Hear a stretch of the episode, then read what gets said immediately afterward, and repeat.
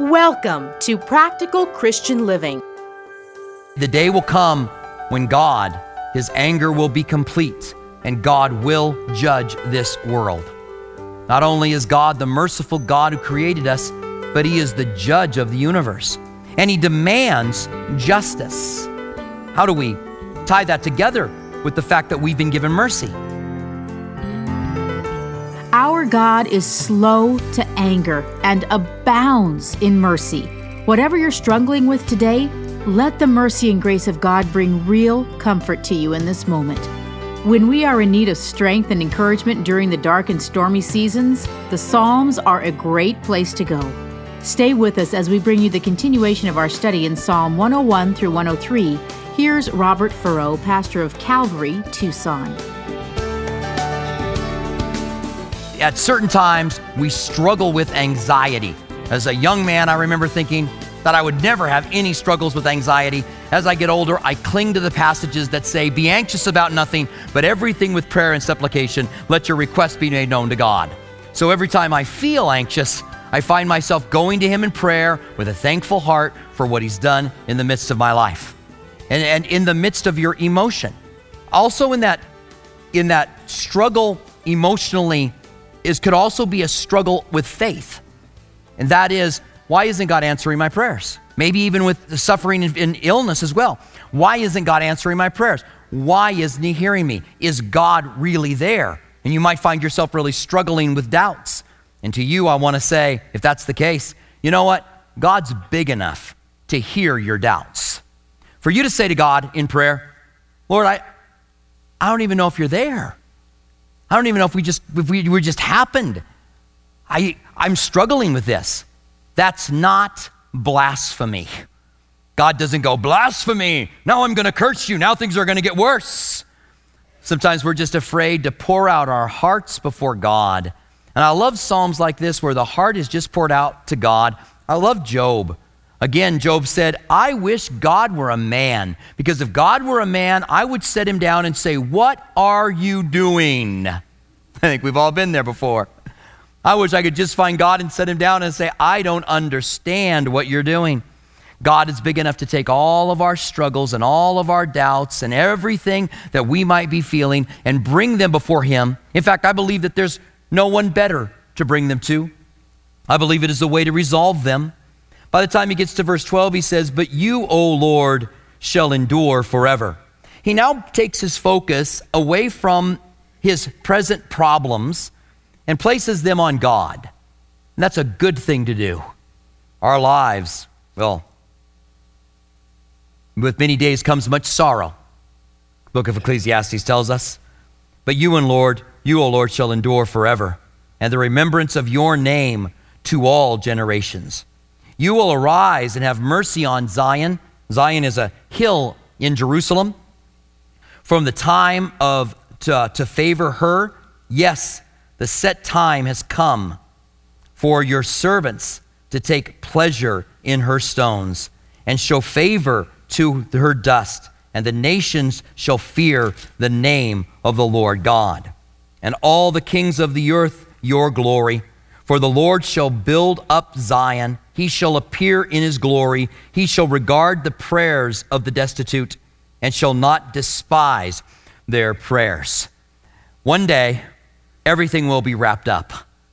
One day, God will work out all things in our lives. The Bible says, and I think it's Second Corinthians, that God doesn't give us more than what we can handle.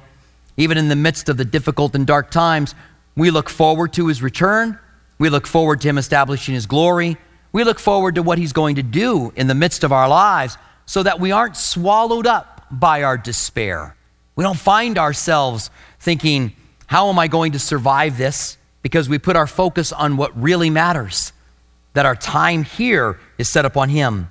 He says in verse 18, This will be written for the generations to come, that a people yet to be created may praise the Lord. For he looked down from the heights of his sanctuary, from the heavens, and the Lord viewed the earth to hear the groaning of the prisoner, to release those appointed to death, to declare the name of the Lord in Zion and his praise in Jerusalem. When the people are gathered together and the kingdoms to serve the Lord. He weakened my strength in the way. He shortened my days. I said, Oh my God, do not take me away in the midst of my days. Your years are throughout all generations. Of old you laid the foundations of the earth, and the heavens are the work of your hands. They will perish, but you will endure. Yes, they will grow old like a garment, like a cloak, and you will change them. They will be changed, but you are the same and your years will have no end. The children of your servants will continue, and the descendants will be established before you. Last week, when we finished Psalms 100, we talked about revealed revelation. That is, that we didn't know as much about God when Genesis chapter 1 was written as we know about God when re- the end of Revelation is written. That throughout time, there's been this revelation. And one of the things that people do is to look back at the Old Testament and say they didn't really have an understanding of eternity in the Old Testament. And if we were to go back and to see what they thought about what was going to happen to them after they die, I, I don't think that any of us could say with any kind of confidence, I know exactly what they thought. But when you come to the end of this psalm, like the end of Psalm 100, once again you hear them speaking of God in his eternity Jesus tackled this very topic. Jesus said to the, to the Sadducees who did not believe in a resurrection, there is such a vagueness to eternity in the Old Testament that there were two different groups the, the Pharisees and the Sadducees. These were two different religious groups. The Pharisees believed in a resurrection, the Sadducees did not. They were united together, remember in the book of Acts, against Paul. And when Paul stood in front of him, the Bible says that when he saw that there were Pharisees and Sadducees, Paul said, I am here being persecuted to you today because I believe in the resurrection. The Bible says that they started fighting amongst each other, that they turned on each other just over the whole concept and idea of the resurrection. Jesus said, God said, I am the God of Abraham, Isaac, and Jacob, not I was the God of Abraham, Isaac, and Jacob. Therefore, Abraham, Isaac, and Jacob are existing. By the time we get into the New Testament, we are told to be absent from the body is to be present with the Lord. So we find ourselves in his presence. So looking back at verse 26, they will perish, but you will endure. They will all grow old like the garments. This is the, the heavens, like a cloak that will change them. They will be changed, but you are the same, and your years will have no end. The children of your servants will continue, and the descendants will be established before you. Now, Psalms 103 is another psalm of David. This is a radically different psalm than the psalm that we just read. In fact, it's interesting that they're coupled together. You have a psalm of despair, and then you have a psalm of praise. In fact, in this little section, when you go from 101 to 102, 103, you've got somebody overconfidently dedicating their lives to the Lord and what they're going to do and what they're going to do for God. You've got somebody in the depths of despair and then you've got somebody that's praising God for all of the things that God has done. Verse 1 of chapter 103 Bless the Lord, O my soul, and all that is within me. Bless his holy name. Bless the Lord, O my soul, and forget not all of his benefits, who forgives all of your iniquities and heals all of your diseases, who redeems your life from destruction, who crowns you with loving kindness and tender mercies now go back to verse 3. It says at the end of verse 2 who Forget not his benefits, who forgives all of your iniquities and heals all of your diseases.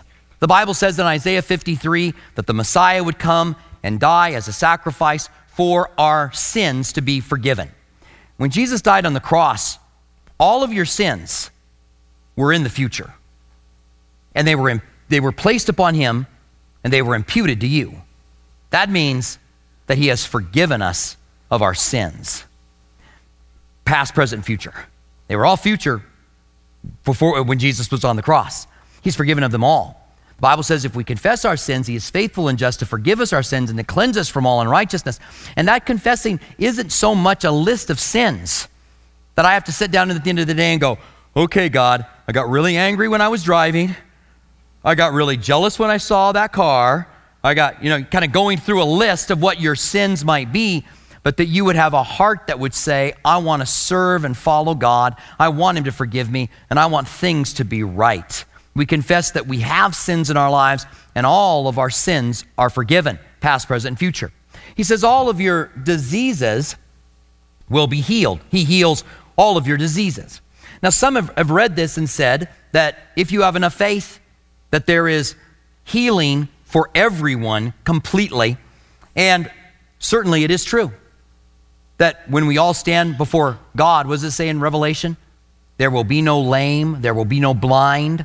Certainly there is an ultimate healing that is true. But I also think that we've got to look at this under the law. Had someone been able to live by the law, the Lord had told them in the book of Deuteronomy that if you guys do these things, then you will be blessed. If you don't do these things, then you will be cursed.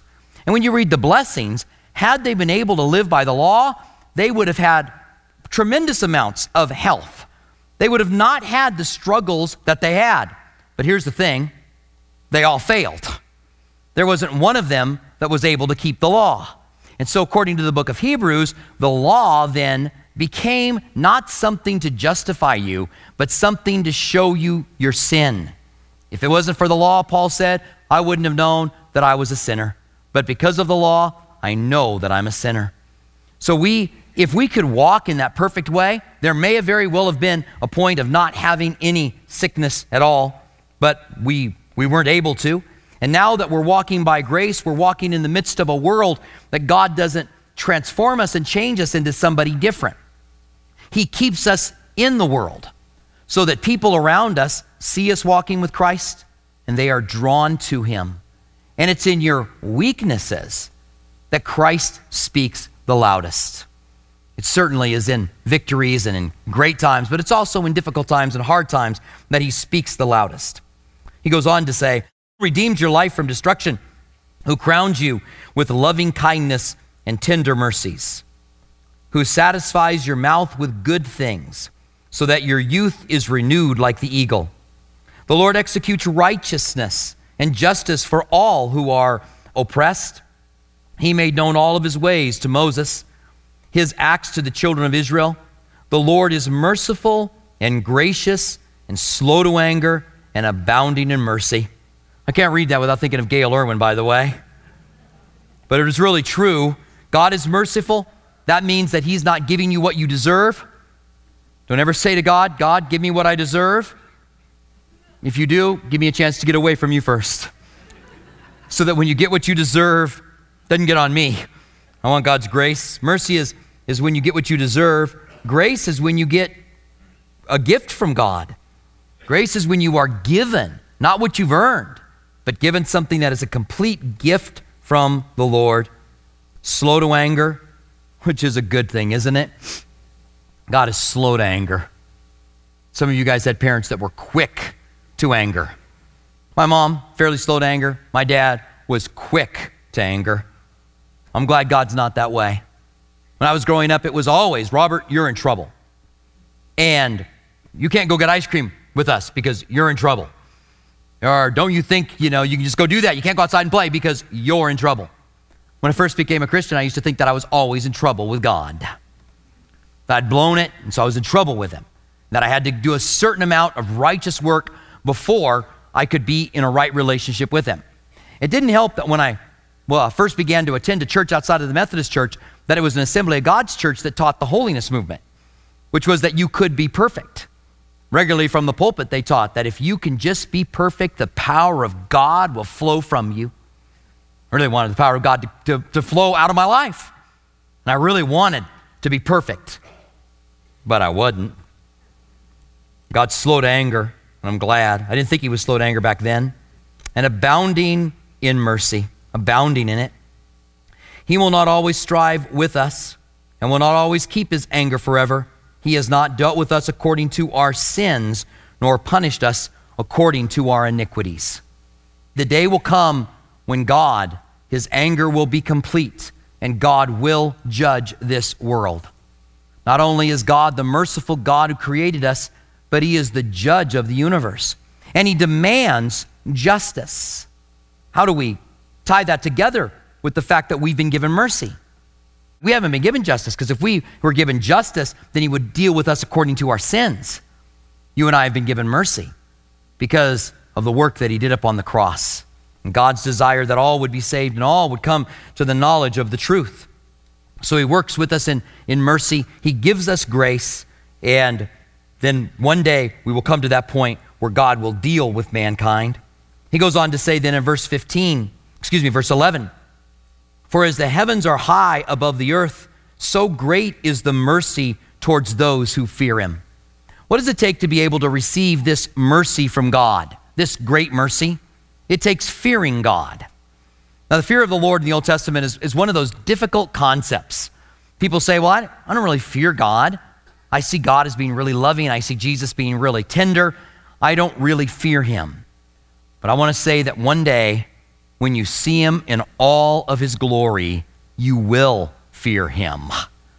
There will be a day when you see him and you will realize that God, you know, the, the, the, um, the Hebrew word for awesome or incredibly, just the Hebrew, there's a Hebrew word to describe God as in this incredibly awesome place.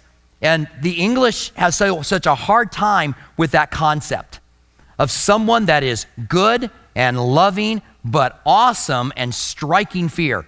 So the Bible translates the word terrible for no other word, that God is a terrible God, for the lack of a word to help to describe God in his awesomeness. It's not saying that God's a terrible God, like if you're a terrible parent.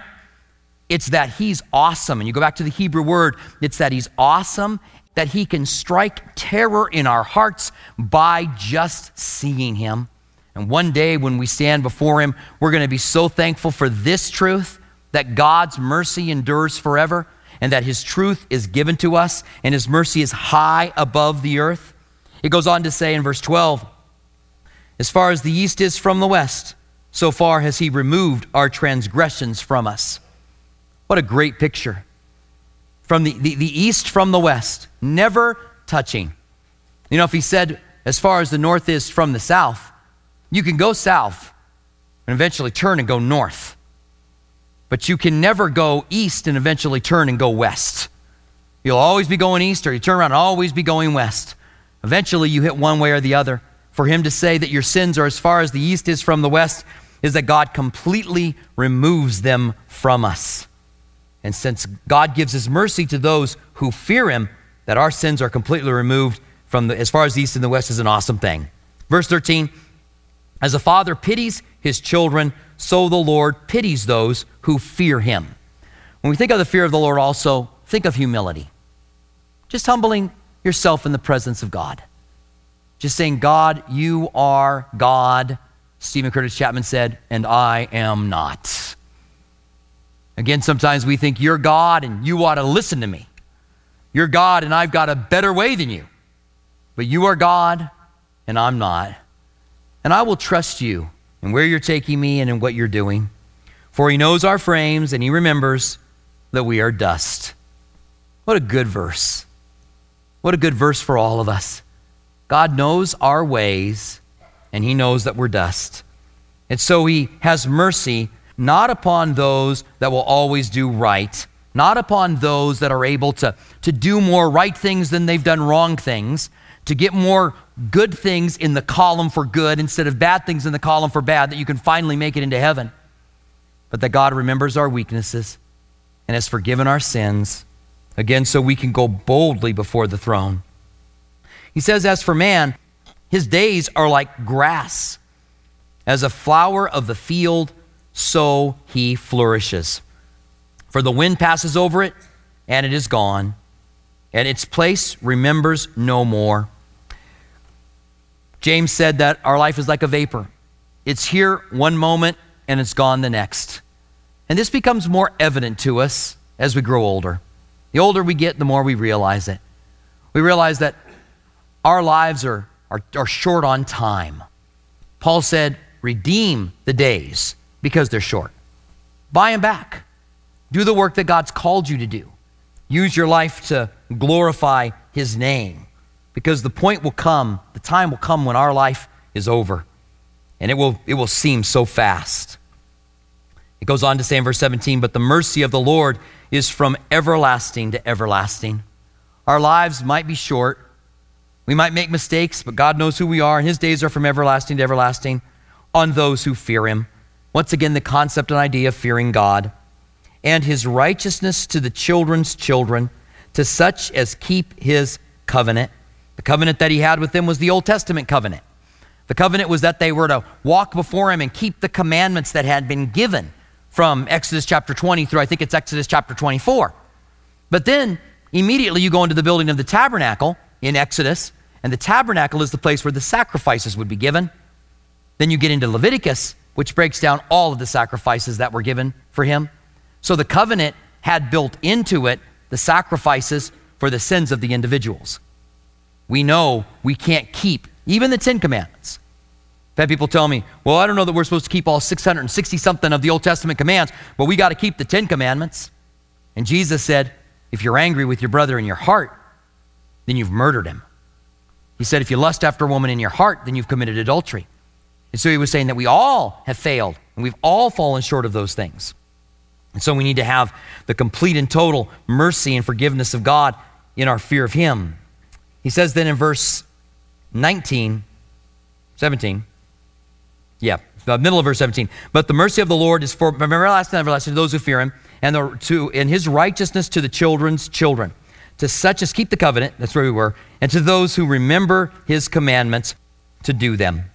The Lord has established his throne in heaven, and his kingdom rules over us.